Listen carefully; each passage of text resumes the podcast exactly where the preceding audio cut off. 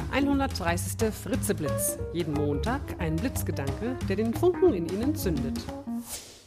Ein Podcast von und mit Nicola Fritze. Hallo und guten Montagmorgen. Der heutige Blitzgedanke ist eine Geschichte zum Nachdenken.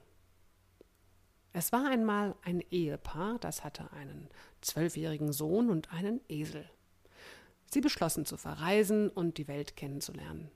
Zusammen mit ihrem Esel zogen sie los. Im ersten Dorf hörten sie, wie die Leute redeten.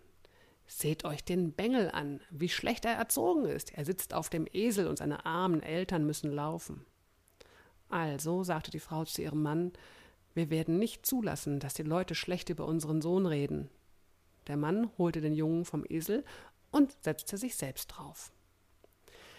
Im zweiten Dorf hörten sie die Leute Folgendes sagen. Seht euch diesen unverschämten Mann an. Er lässt Frau und Kind laufen, während er sich von dem Esel tragen lässt. Also ließen sie die Mutter auf das Tier steigen und Vater und Sohn führten den Esel.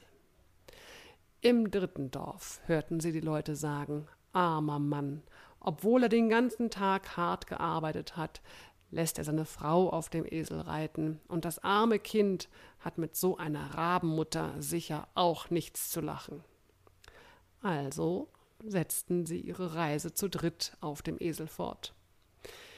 Im nächsten Dorf hörten sie die Leute sagen, das sind ja Bestien im Vergleich zu dem Tier, auf dem sie da reiten, sie werden den armen Esel den Rücken brechen. Also beschlossen sie, alle drei neben dem Esel herzugehen. Na, und jetzt ahnen sie schon, was kommt. Genau. Im nächsten Dorf trauten sie ihren Ohren nicht, als sie die Leute sagen hörten, Schaut euch diese drei Idioten an. Die laufen, obwohl sie einen Esel haben, der sie tragen könnte. Hm. Ja, wir können es nicht allen recht machen, also sollten wir es vor allem einer Person recht machen, nämlich uns selbst bleiben sie sich treu. Viel zu oft fragen wir uns, was sollen bloß die anderen von mir denken?